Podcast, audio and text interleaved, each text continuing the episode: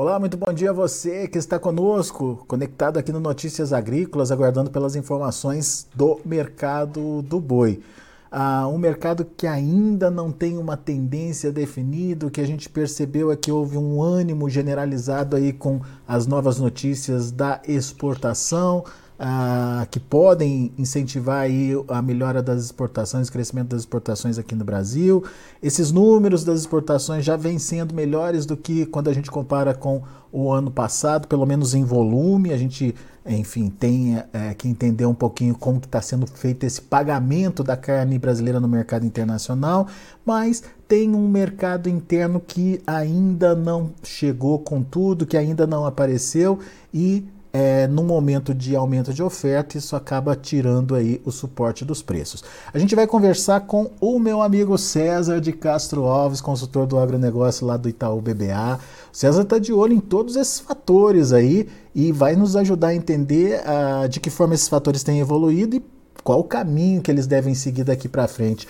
Seja bem-vindo, viu, César? Obrigado por estar aqui com a gente. Um grande abraço para você. Uh, e uh, quero começar te perguntando justamente desse cenário, né?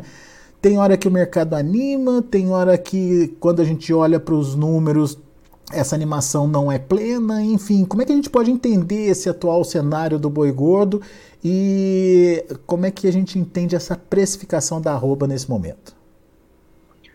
Bom dia, Alex. Obrigado pelo convite. É sempre um prazer aqui falar com vocês. É, olha, eu acho que o mercado futuro do boi ele reagiu né, nas últimas duas semanas, especialmente. Que, é, foi uma alta que não conversou com o mercado físico e nem com a dinâmica de preço da carne, que estão para baixo. Tem a ver, eu acho que com essas notícias positivas da exportação, né, habilitação de plantas para a Indonésia, é, reabilitação de algumas plantas que estavam fechadas para a China. Acho que o desenho de exportação ele é construtivo para esse ano, né? Nós somos otimistas aqui com com a perspectiva de, de exportação tanto para a China quanto para outros mercados. É, entretanto, a exportação hoje ela é muito menos rentável do que era um ano atrás, porque o preço caiu muito. Né? O preço da carne, exportação em dólares, são mais de dois mil reais abaixo do pico que, se não me engano, foi em junho do ano passado. É, isso faz diferença. Então, o boi ele veio caindo de lá para cá, mas a carne também. Né? Então, esse é um ponto que apesar desse otimismo que a gente tem para o ano, é um, deve ser um, um negócio de spreads menores.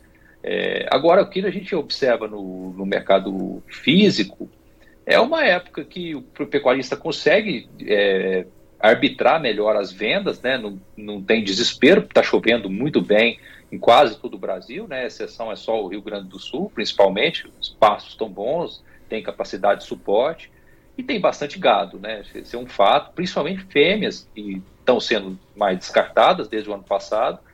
E agora, até março, é a época que a gente faz toque depois você tem os descartes. Deve ser um volume maior do que a gente viu no ano passado, por conta do preço do bezerro, que está mais baixo, não, não, parou de cair ainda, né? Ele, ele vai colocando pressão na margem da cria, então a gente espera um, um período mais ofertado de gado, em que pese, nessa época do ano, o produtor conseguir segurar um pouco.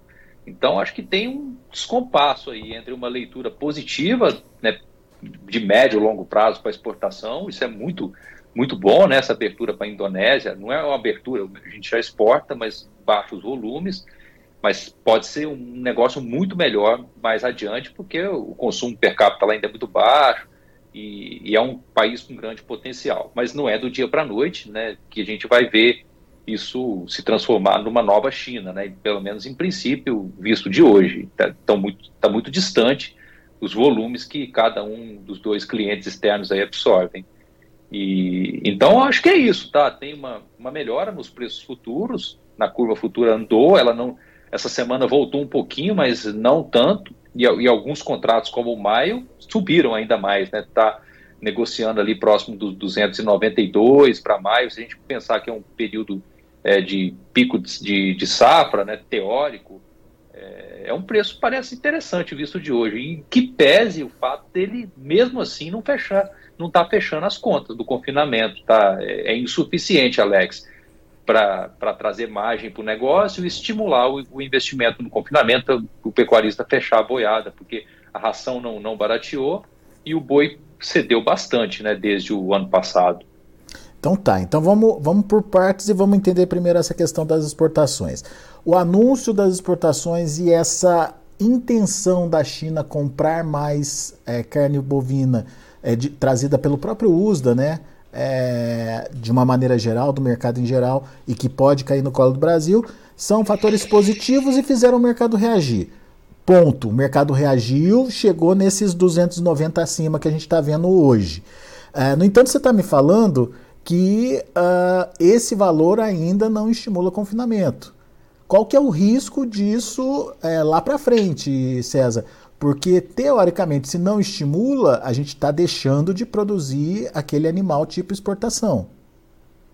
Exato. Precisaria acontecer alguma coisa para trazer né, essa margem projetada para mais próximo do azul, é, ou até mais do que azul, né, para estimular o negócio mesmo. Né? Não, não quer dizer que o confinamento vai parar de maneira alguma, ele, ele segue uma lógica própria também, que não é só spread por conta de necessidade de aliviar passo. Essa é uma época mais fraca né, de confinamentos, mas tem operação que roda o ano todo. Então, hoje o estímulo ele é bem menor e isso, isso se mantiver né, nos próximos meses, a tendência é a gente ter uma entre-safra um pouco mais é, menos ofertada de animais, né, lá no segundo semestre.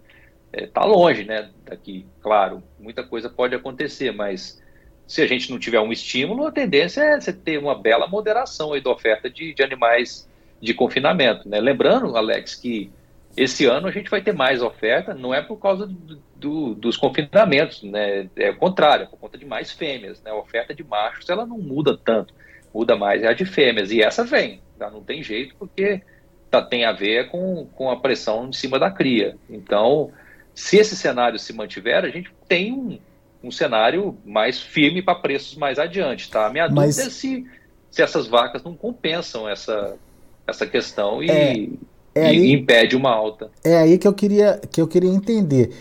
De repente, essa falta de animal de confinamento vai é, gerar uma, uma distorção do ágio só?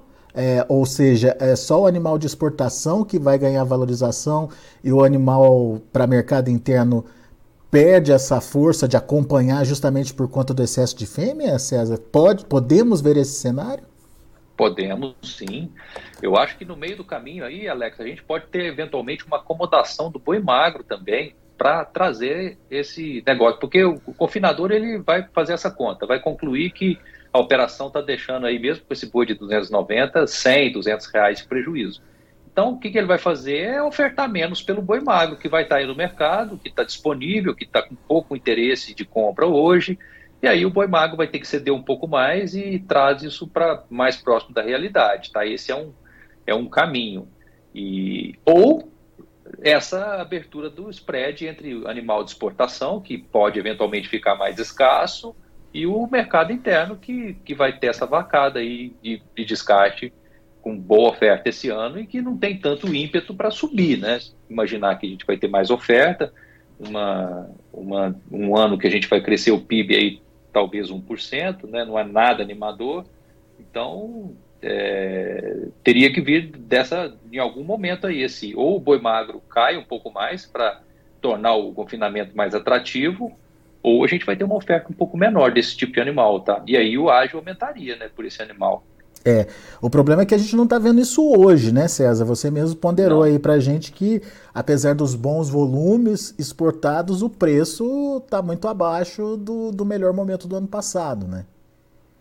É, essa, essa é a preocupação, né? Porque, sob a ótica do, da indústria, é, também não tem um estímulo tão grande assim para fomentar a exportação. Claro, aqui são contratos feitos meses de antecedência, uma coisa não para.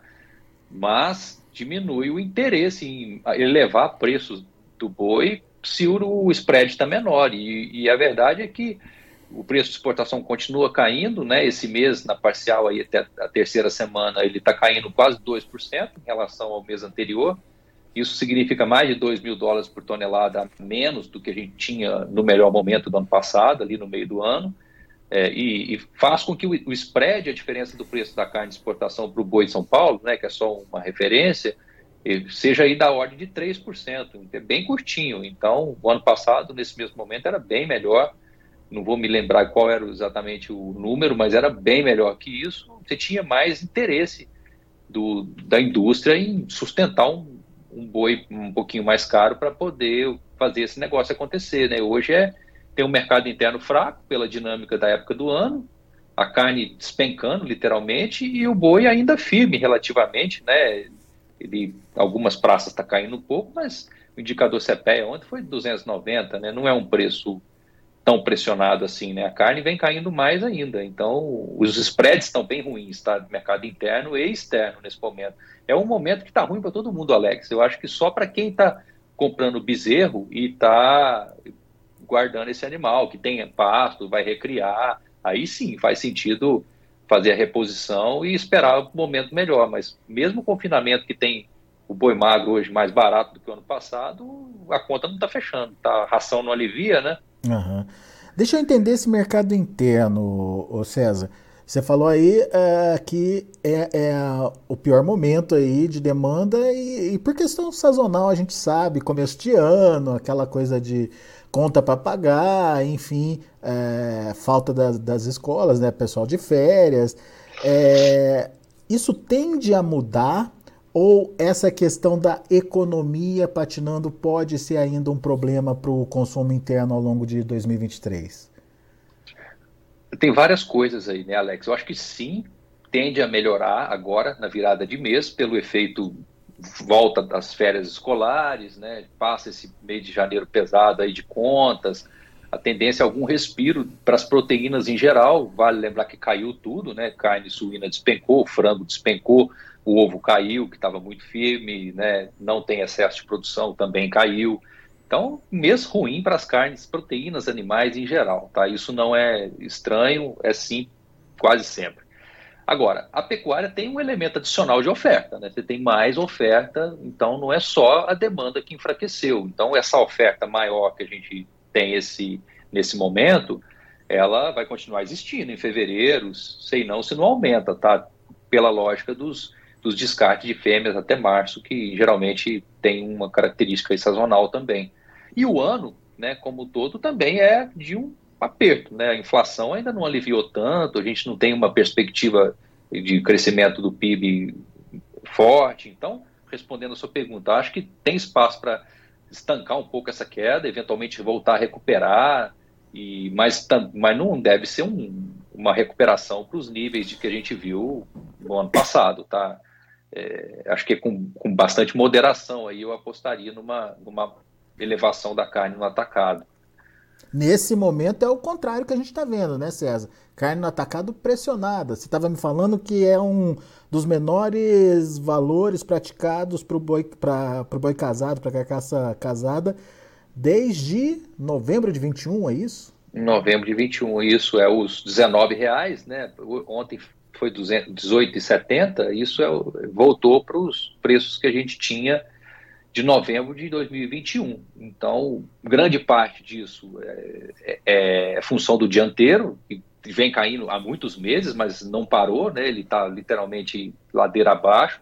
E o traseiro também voltou a cair recentemente, embora o traseiro ele ainda está mais caro do que estava no final do ano passado. O traseiro ele não está tão fora do, do equilíbrio, não. Acho que é mais a pressão é no dianteiro e que tem a ver com fêmeas, né? E tem a ver mais com o mercado interno e tem a ver com a época do ano, né? Passou o período aí festivo, churrascos, a gente tem a, o traseiro volta a cair. E é o que aconteceu. Então, quando a gente soma os dois, tem a carcaça casada um desenho bem feio, né? Você está caindo muito. Então, aqui é bom só para o consumidor, tá? Que também não viu toda essa queda ainda, mas gradualmente vai ver, tá? Acho que está chegando sim, um preço mais baixo na ponta e, e, deve continuar, tá? Porque o atacado não parou de cair, né? Então essa transmissão acontece. Essa, essa queda do boi casado, então, está sendo puxada pelo, pelos, cortes de, pelos cortes de dianteiro. Agora, quando a gente só faz esse recorte do dianteiro, César, é, como é que estão os preços e qual que é a comparação que dá para fazer aí? Aí é pior, Alex. Aí é, é o menor, né? Pensando na média de janeiro, 15,40 é o menor desde dezembro de 20. Então, o dianteiro ele já vem caindo há muitos meses, né? Desde o ano passado, tá literalmente bem pressionado é, e é o menor desde 2020. Então, note que com a carne muito mais baixa, você também não tem resultado, o spread é bem pequeno, tá? Ele é 0,9 nos meus cálculos aqui, o spread 0,7% no mercado interno, sem considerar subprodutos.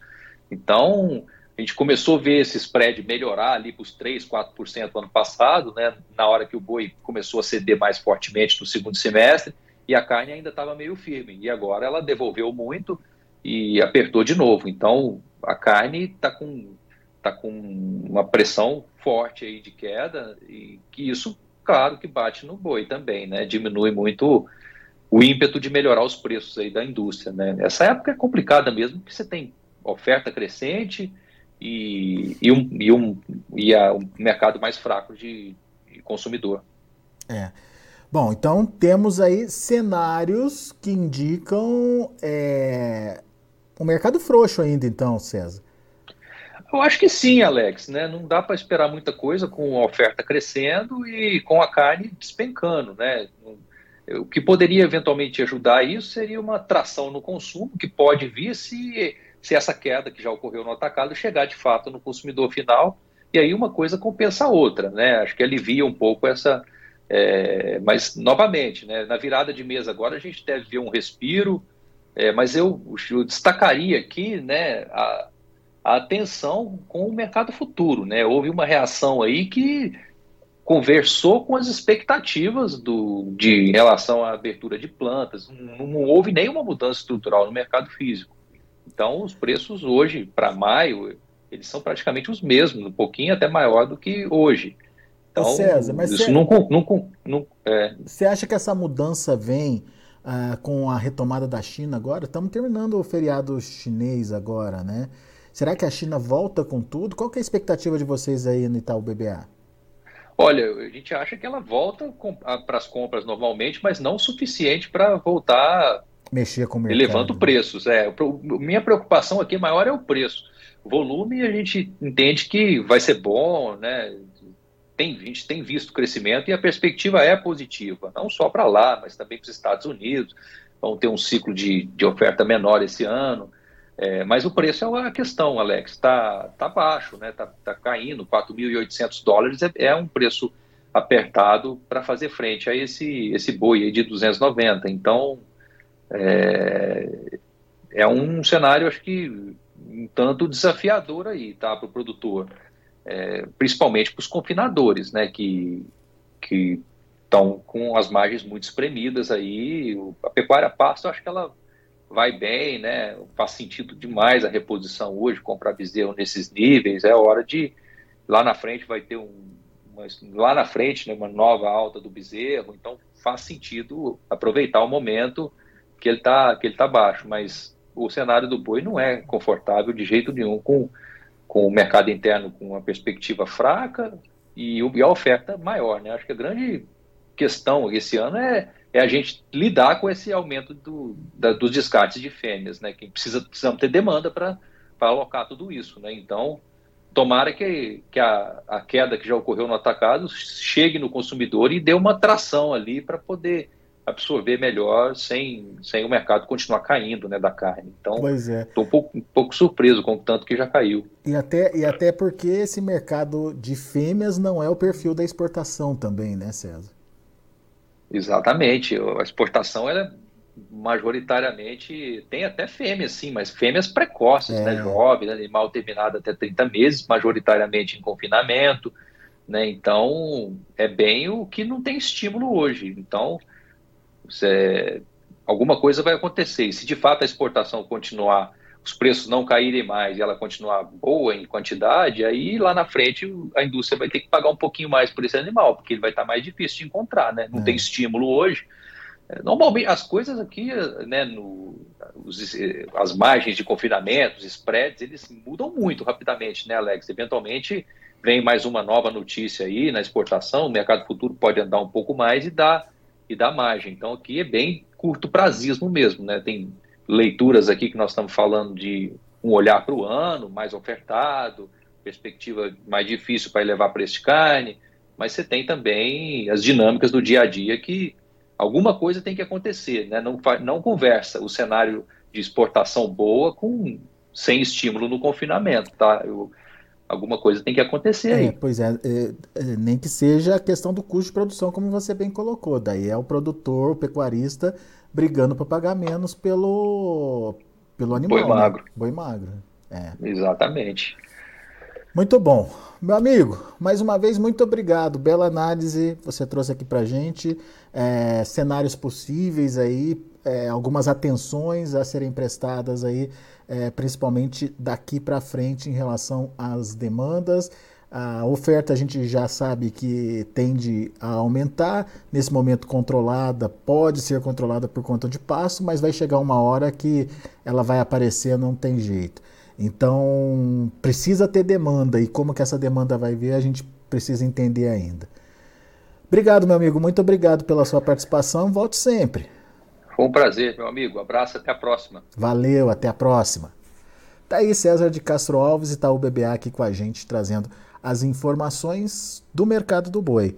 Cenários complicados, complexos, mas é, com informações importantes que podem ajudar na sua tomada de decisão. Deixa eu mostrar para vocês como está o mercado futuro nesse momento. Lá na B3, um dia de alta. Por enquanto, janeiro está trabalhando a 288,20, subindo 0,59%. Janeiro já está praticamente descartado. Fevereiro, R$ 294,25, alta de 0,15%. Março, R$ 294,55, subindo 0,31%. E o abril, 290 reais e 95 centavos, com queda de 0,19%. O indicador CPE fechou ontem pouquinho acima dos 290 reais, com alta de 1,88%. São os números de hoje do mercado do boi. A gente fica por aqui, agradeço a sua atenção e a sua audiência. Daqui a pouco tem João Batista Olive com Tempo e Dinheiro.